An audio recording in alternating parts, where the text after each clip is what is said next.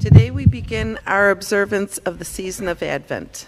The word Advent means the arrival of a notable person, thing, or event.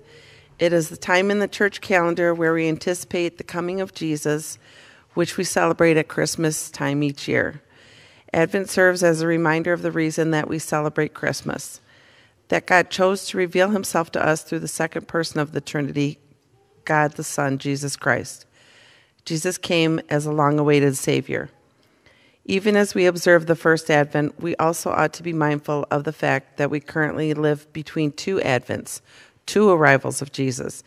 He has promised to come again, and we await his second arrival. Today's Advent theme is hope. This morning, we reflect on the hope that God gives to us. Hope from God is not an uncertain or wishful hope. Instead, hope from God is based on his promises, in which we have assurance. He promised hope in the Messiah who came and will come again. Today we, today we reflect on this hope and put our hope in him anew.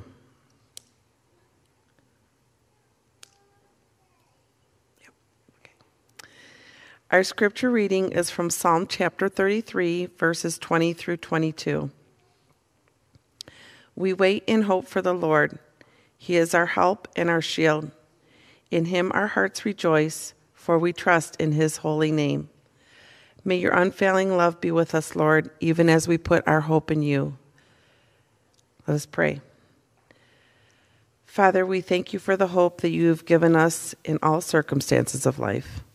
We place our hope in your Son, who came to earth as a baby to rescue us from sin and death. Amen.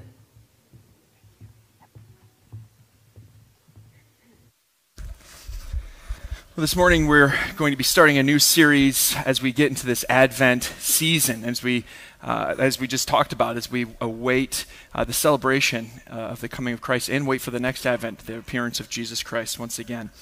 And I'm excited about that. And I want to open uh, this, this series with a very fitting quote, something that I learned from a Christmas movie that you may be familiar with. And that is a line that we all should uh, be, be able to recite in our heads by now, probably, because this movie's uh, it's been out there uh, for a little while. And that line is the best way to, to, to spread Christmas cheer, say it with me if you know the rest, is singing loud for all to hear. It's kind of weird that we all know this Will Ferrell line and it means Christmas to us, but it's true. If you've ever seen the movie Elf, that's the line that, that uh, Will Ferrell gives in the movie. It gets repeated many times. The best way to spread Christmas cheer is singing loud for all to hear. Uh, attributed to Buddy the Elf. And uh, we, we see this, uh, this reality in our culture. It plays out. I mean, we think about, we, we had that question what is your favorite Christmas carol? What's your favorite Christmas song? We all probably have a short list of what we like to hear this holiday season, what reminds us of, of being young and celebrating the joy of Christmas, uh, uh, you know, anew each year. And so as we think about that, it really has its roots, though, in something much deeper. As we think about song, we think about Christmas, we think about seasons, we think about what song, the power of song in our hearts and in our lives. Here's a quote from uh, Dietrich Bonhoeffer. He said this God has prepared for himself one great song of praise throughout eternity. And those who enter the community of God join in this song. It is the song that the morning stars sang together and all the sons of God shouted for at the creation of the world. We join in a song when we come into the family of God. And it's something, it's something about music in Scripture that, that draws us in, and we all are, are, are, drawn by, by music. That's why we listen to it in the car. That's why we have our favorite artists. But it's, something, it's almost like how we're designed, that God created us. We are communicated to, we communicate with music at a deep level. It's a form of art that we use to really share what's on our hearts. So music is powerful. And as we think about Christmas, music is one of those things that comes to mind. And interestingly, as we look at the narrative in Luke chapter 1 and 2, which really covers in depth, uh, the most fully, the birth and the arrival of Jesus Christ our Lord, who came as a baby to then grow up and ultimately rescue us from our sins through his death on the cross after living a sinful or sinless life. And he exchanges our sinful results for his sinless results. And that we get to enter into that relationship with him as a result of what jesus did. So our, our christmas songs that happen at the beginning of luke there are four arguably five christmas songs in the narrative of luke's gospel in just luke's chapter luke chapters 1 and 2 And so we see these songs play out. So Christmas songs being a thing is not just something in our modern culture. God instilled that in the very beginning. In His Word, we see these Christmas songs drawing us into what is going on, the history, the arc of salvation that began right immediately after mankind's first sin in the garden that we uh, get to spend eternity with Him despite our sin, despite our separation from God. We have this opportunity to be united with Him. And song is how this gets expressed from the very beginning.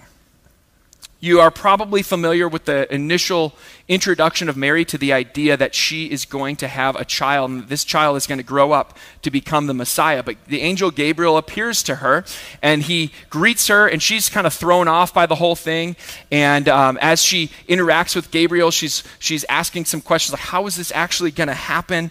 And, um, and we see some responses from her uh, in, in, in this interaction. But ultimately, what she responds with is our first Christmas song that we're going to be looking at in verses 46 through 55. I'm going to read it for us us right now. It says, And Mary said, My soul glorifies the Lord, and my spirit rejoices in God my Savior, for he has been mindful of the humble state of his servant. From now on, all generations will call me blessed, for the mighty one has done great things for me. Holy is his name. His mercy extends to those who fear him from generation to generation. He has performed mighty deeds with his arm. He has scattered those who are proud in their inmost thoughts. He has brought down rulers from their thrones, but has lifted up the humble. He has filled the hungry with good things, but has sent the rich away empty.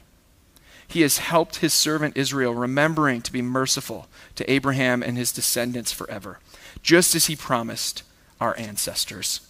That's Mary's song that she sang or composed. It's a, it's a song or a poem that we see in Scripture in response to the news that she, though she was a virgin and not married, was going to have a child, and this child was going to be the Messiah. Now, I think it's, it's some really interesting factors about who Mary is, about her experience um, in, in, the midst of this season, and her response that is truly amazing as we look at, at the themes of these, of these words that she says and the way that she responds to God's huge call on her life to step into this moment. The first way that Mary responds is she responded with Scripture. She responds and prays back to God. And as you look at this, uh, at this song that she, that she sings, there are themes that are clear connections to other portions of Scripture, particularly a couple of songs from the Old Testament also sung by faithful women. One of them being Hannah in 1 Samuel chapter 2. Had prayed, she had prayed for a son. She had promised that if God provided that son, that she would, um, this child, that she would dedicate this child back to the Lord. And he did provide this child, Samuel, and she did dedicate him back to the Lord. In fact, dropped him off at the temple to grow up and become uh, the priest or a prophet of God. And, and that's exactly what happened. She composed a song after, um, after she became pregnant and, and praised God through that. And then there's also Miriam in Exodus chapter 15 sings a song. And these themes from these other two songs, you, there are uh, up to 15 references, depending on how you count them, to these other songs, the portions of Scripture. Also, thematically, some themes that run all the way through Scripture from beginning to end. We see them heavy in, in, in the narratives, but also in the Psalms and in Proverbs, and then continue on through the New Testament.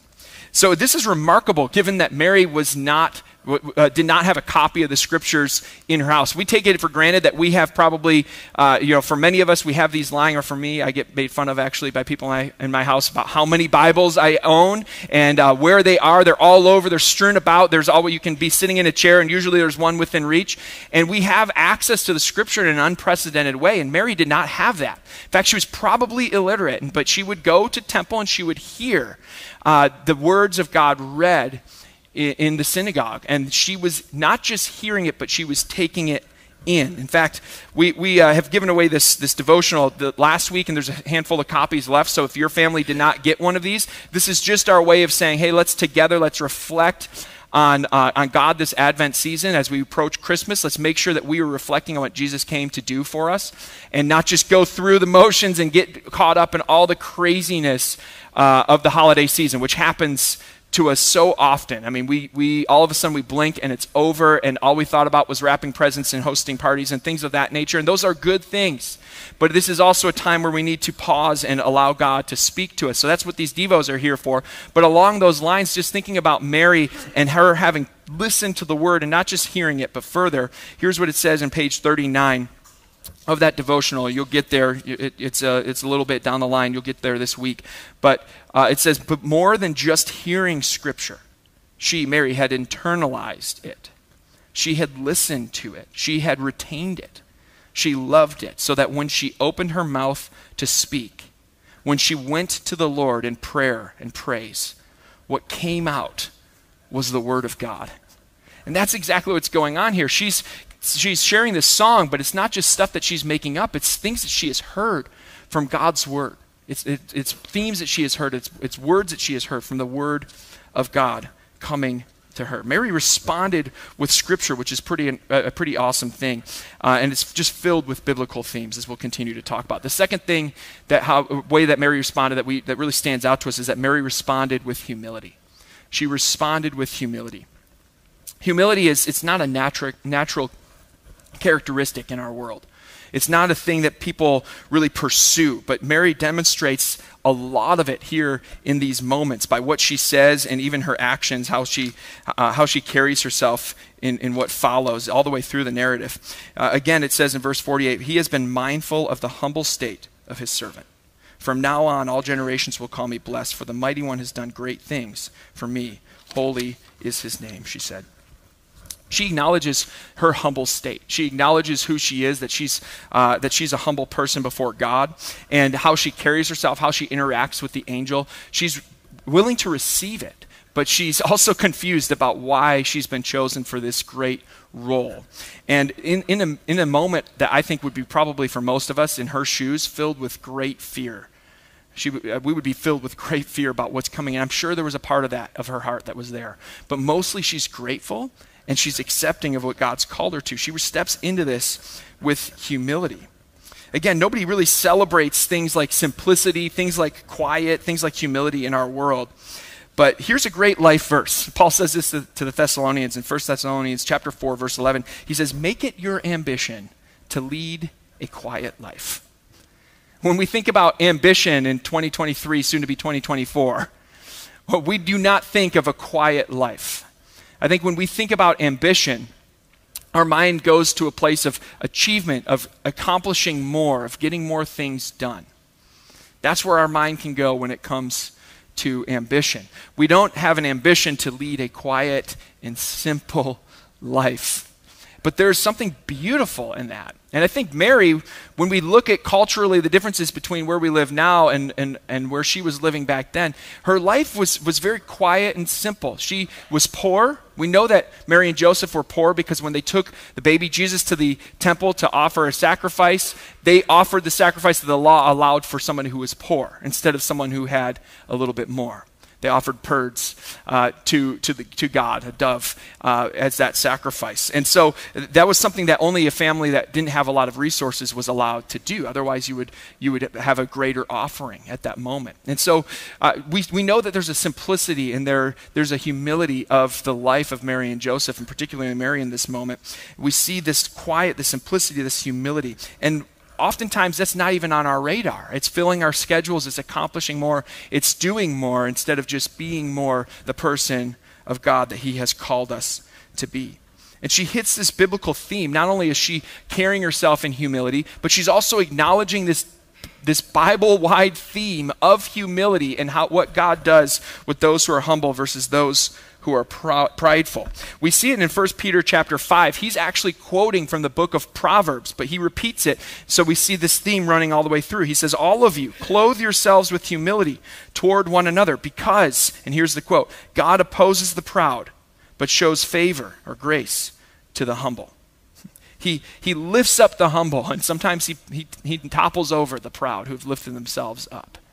We see this as a theme that continually runs through the pages of Scripture. How God treats, He turns things on its head. The things that the world tends to value and lift up, we lift up those who accomplish a lot and say great things about themselves, and they end up getting a lot of accolades, they get, end up getting a lot of attention.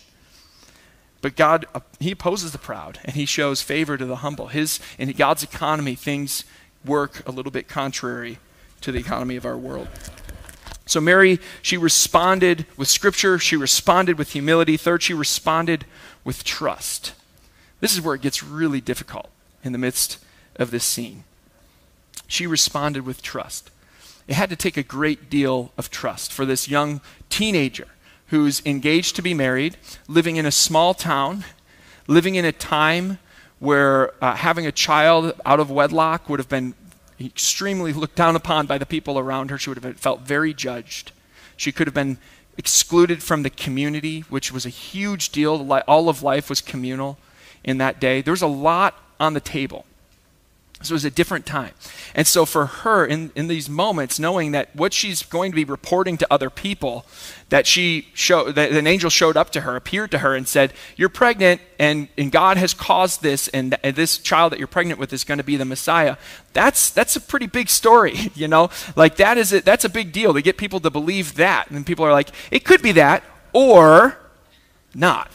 And the, the, or not would have been a big deal in that day and age. And so she's got to wrestle with, the, with this. And, and responding with trust is no small thing for her in the midst of this scene. To, to trust God. Just for reference, earlier in the chapter, Zechariah, who we're going to look at a song that he composed uh, very soon in this series as well, Zechariah demonstrated uh, doubt as the angel Gabriel appears to him to tell him about what's going on when, when his wife becomes pregnant with John the Baptist, who is going to precede our Lord and, tell, and prepare the way for the Messiah. When, when he hears this news, he, he asks a similar question to Mary, but his, you can see there's a, there's just a, it's, it's just there's a hint of doubt within his. Whereas Mary's like, well, how's this going to happen? Uh, I, I, I, see that you're going to do it, but how? He's going, well, how is it really going to happen? And he's, he has this hint of doubt. And because of that, he cannot speak until John the Baptist is born. God takes away his voice until that time. So we see that responding with trust, even when the angel of God appears to you, it's not a given. It's not a given. It's a decision that needs to be made that can be very difficult in, the, in these moments. And Mary responds with this trust. She mentions in the midst of this rejoicing, she says that all generations will look upon me as blessed. How do you get to that place?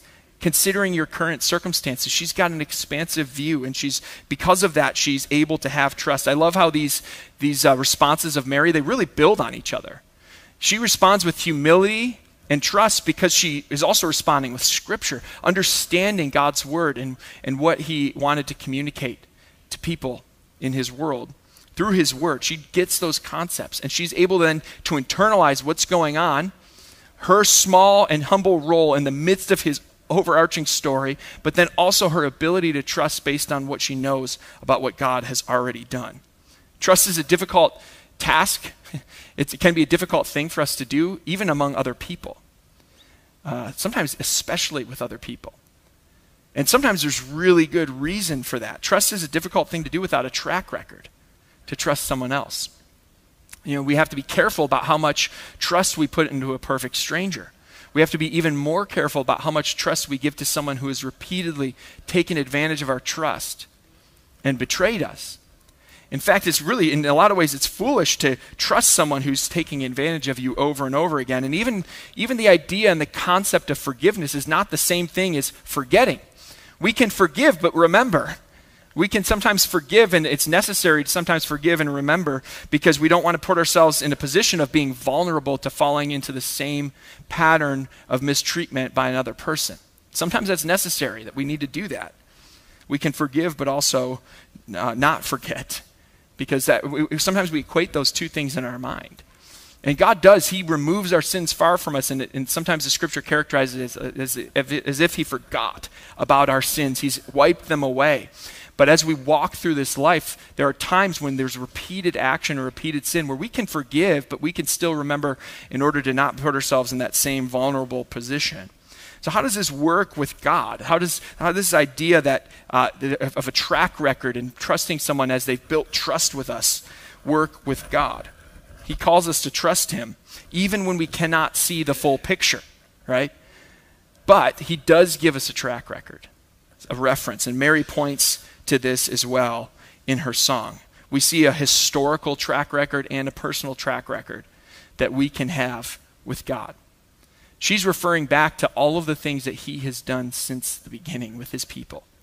That he has he he is trust he is he's worthy of our trust because he's been trustworthy since the start.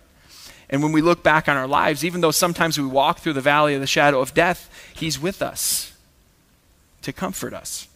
He's with us to be to be along our, our side. He does not take away those difficult times, but he walks through them with us.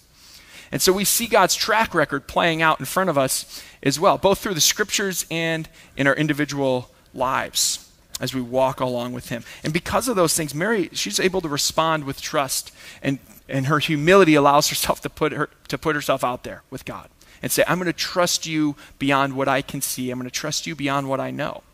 The, and again, we've talked about this in the last month, but beyond the enemy of, of trust is our autonomy our desire for autonomy in our lives. When we are pursuing our own autonomy separate from God, which really it was the first sin in the garden, when we are pursuing being our own God and trusting only ourselves, it's impossible to trust God. So we need to have that humble, be in that humble place like Mary in order to be able to respond with trust to God. She says in Luke 151, He has performed mighty deeds with his arm. She's looking back at his track record and saying, This is why I can trust him. The final thing that we see in her response is that Mary responded with willingness. She responded with willingness. We talked about the fact that responding with trust was not a given. Zechariah did not respond with trust in a very similar circumstance. Responding with willingness is not a given either. I think for the Jewish people at this time, and you know, all throughout time really, but Mary she would have grown up hearing story after story about Moses. He was like he was like the Old Testament Michael Jordan. Like he was the best of the best. He was the goat, and everyone looked to him. They're like he is he is outstanding. He's amazing. Some of you are like, oh, I think LeBron James is the goat. Wrong, Michael Jordan. Um, he they're thinking about the the Old Testament they're thinking about Moses. Like he he is the man. They are just they looking at his example all the way through. But I think one of the things that really brings Moses down to earth is his the scene of his calling initially to, to do what God has asked him to do. He had a huge role. He had to get the people of Israel who had built up into a great nation in, in Egypt and who were enslaved. He had to be the spokesperson for God to lead them out and prepare them for entrance into their own land. And that turned out to be a very difficult job. And he knew that, that something difficult was lying ahead. God called him, if you remember the story, he called him from within a bush that was on fire but not burning up. So he's out tending sheep. He sees this bush. He walks closer to it because he's like, why is this bush on fire but not actually burning up? This is confusing. He walks closer, and then God begins to speak to him from inside the bush. And he's speaking to him, telling him, I'm calling you, I'm asking you to go back to the land of Egypt and tell Pharaoh to let my people go. And so there's a whole conversation that ensues. Moses says, Well, who am I to do that? That's his first response. Now, as we read that, we're like, Oh, yeah, look, he's, he's responding with humility like, like Mary. But He's not. He, it's, it's, not a, it's not a true humility. It's not that same place. He's, he's actually crossing over. There's a difference between having humility and having zero esteem for oneself, right? And, and being willing to allow God to use us. There's a difference, and we have to make sure that we're uh, on the right side of that. He's saying, Who am I? in a sense of saying, I'm not going to do what you're asking me to do because who am I? You picked the wrong person. He's telling God that God made a mistake. And God answers that. He says, Look, I know. Basically, he didn't do anything to help his self esteem. He's like, I know you're nothing special, but I'm going to be with you. You know, and that's his response to all of us. And when we say, Oh, God, but me? And he says, Yeah, I'm calling you. I'm calling you, but I'm going to be with you. I know that you're not you're nothing special. Neither is anybody else except for his son. No one was per- no one has been perfect. And so n- none of us are anything special, but he still chooses to use us. And we see that theme throughout the Bible. We see it with Mary, but we see it all the way back to the forefathers uh, of the faith. And so he, he, says, Who am I? God says, I'm going to be with you. He says, well, What if the people, they, they're like, Well, what's the name of this God who called you to do this? And he goes, Tell him, Yahweh, I am who I am. I am sent you. That's what you should tell him. He gives him an answer to that question. And, he's, and then he goes, Yeah, but, but like, what if, what if they don't believe me? What if they don't believe me that I had this interaction with you, the great I am? What if they, even though I give great answers to all this other stuff, what if they don't believe me? And he goes, I'm going to give you a couple of signs. And he gives him two signs. He's able to turn his staff into a snake and then back into a staff, and he's able to make his hand look like it's leprous and then restore it immediately. He gives him these two miraculous signs to perform. And, uh, and so God answers that question. And after that, he doesn't really have much to say, so he, he just ends up with this. He's like, I'm not a great public speaker. It's like, it's not going to work. It's a bad plan. And he, he, he ends, uh, he ends with, with this ultimate request in, in chapter 4, Exodus chapter 4, verse 13, he says, says, Moses said, Pardon your servant, Lord. Please send someone else. Stepping into this, the great call of God with willingness is not a given. I think a lot of us miss our opportunities that we have in front of us because we don't believe that we could be that person that God could use. Mary probably had a sense or a piece of herself that wanted to go to that same place as Moses. Send someone else to do it. This giant of the faith who God tapped on the shoulder, called, said, Come and do what I'm asking you to do. I will be with you. I will give you these signs. This is my name. No one's ever heard my name before. Who, who gave man his mouth? Who allows you even to, to form words? I'm going to be with you. And he says, Send someone else. Mary responds in a very different way. She says, I am the, am the Lord's servant, in verse 38. I am the Lord's servant, Mary answered. May your word to me be fulfilled. That was Mary's response. And I just I think that's just so incredibly inspiring. This is literally a teenage girl stuck in the midst of this incredibly disorienting and challenging moment of her life where she's receiving news that she never could have expected, never could have anticipated that's got to be throwing her for a loop, where she is just like, what do I even do with this news, this information? It makes no sense. But she ends this interaction I'm the Lord's servant. May your word to me be fulfilled. I think that's just where our hearts need to be as we approach God. As He says to us, you, you are my servant. I'm calling you, I'm putting you in a scenario that no one else is in right now. No one else is in the same circumstances as you. To follow God, to walk with Him with a level of trust and faithfulness and obedience, to reach the people in your sphere that are in your sphere, but they're not in my sphere or anybody else's. And we think about this, this room that, of people that we have here. If we were all willing to say this, if we were all willing to say, May your word me be fulfilled, I'm your servant, God, just, just use me how you intend to use me. Then he would just be able to transform the world through even this just this room of people because of our obedience to Him. It's a scary thing to say. It had to be a scary thing for Mary to say because I'm sure her plans for herself looked a lot different than God's plan that He's revealing to her right now. And I think that's where we get to the crossroad in our faith. When we start to realize that maybe God's plan for me doesn't look exactly like my own plan for myself. What do I do with that? Whose plan gets to win out in that moment? And if we're honest, if we're honest, I mean, we can say whatever we want to say, but when we're honest, it is very difficult to lay down our ideas, our plans for the future, our desires, our vision, and pick up God's and say, whatever it is, even though I don't know how this turns out, I'm the Lord's servant. May your word to me be whatever it is. I'm going to follow. That's a hard call but it's something we need to work on in our hearts. And as we continue to follow along with our Lord, He reveals Himself as faithful, and we are able to give more trust to Him. So, wherever we are in this process, it, the important part is that we take a small step. We take a step towards that. That we say those words, even though we know we're fighting to believe them, we're fighting to follow through, that we give that prayer to God. And we pray that scary prayer I'm your servant. Do with me what you please, Lord. I'm going to do what you call me into. I'm going to, wherever that is, that's where I want to be. Not what I have in mind, not my plan, but I'm going to lay that down. Am I willing to surrender that control to God? Am I at the point of being able to say those words along with Mary? And as we do that, as we walk with Him, once again, He shows Himself faithful. And we begin to realize that whatever our plan was, it wasn't big enough. It wasn't a great enough plan, it wasn't a grand enough plan. And even though his plans for us might be humble, might be simple, but filled with faithfulness, we realize those were the plans that we were made for. It gives us that sense of purpose as well. Let's pray. Lord Jesus, we thank you that you came to earth as a baby. We thank you that, God, you chose this young woman, Mary, to serve you in this way. God, maybe we learn from her story that you have a unique plan for each one of us. And when we follow you in that plan, it's probably something that we're going to feel ill equipped for. It's probably something that we're going to f- have a sense of not being able to complete because it's, a, it's something that's outside of ourselves. But God, at the, in the end, it's all that we are made to do.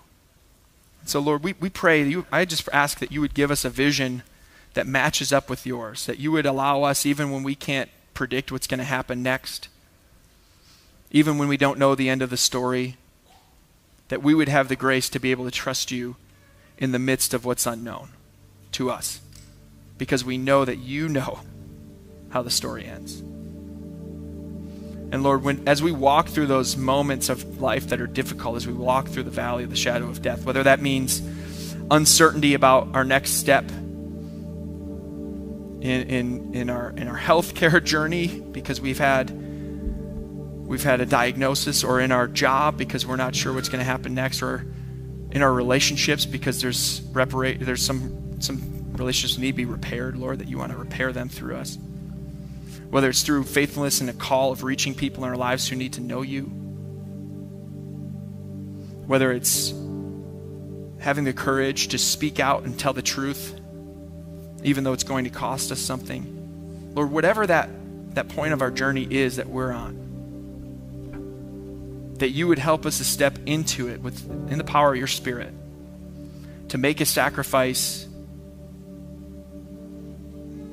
to reach out, to let go of something that we're trying to control. And Lord, not, not completely passively, but to step into it and move with intention, but in the direction that we sense you're calling us.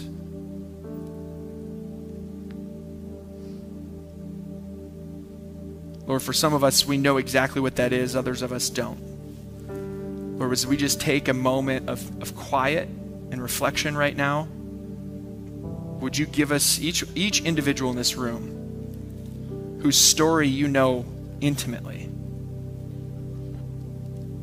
would you just speak to us right now about what that is, what that step looks like, where we need to say, I surrender. Let your word to me, I'm your servant, let your word to me be fulfilled. Give us a picture of what that means, whether it's obedience, repentance, stepping into a challenge. What does that look like for each one of us right now? Let's just speak to us, Lord, in these moments of, of quiet.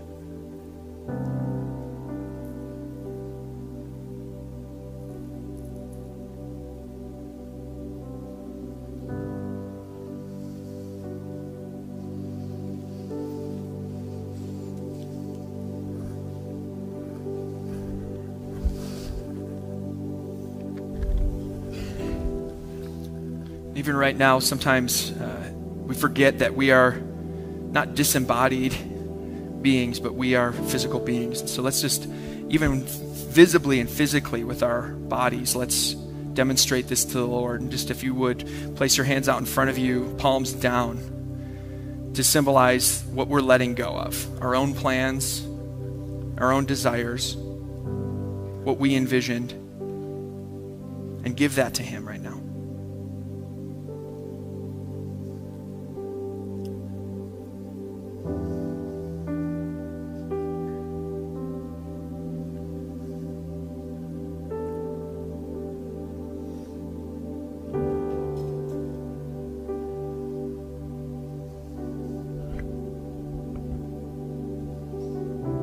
Palms facing up, let's receive from Him what He has for us.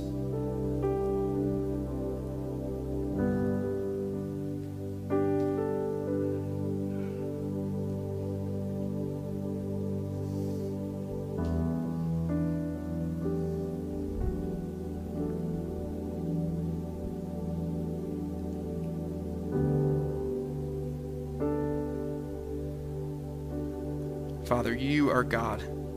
I am not. Remind us of that every single day.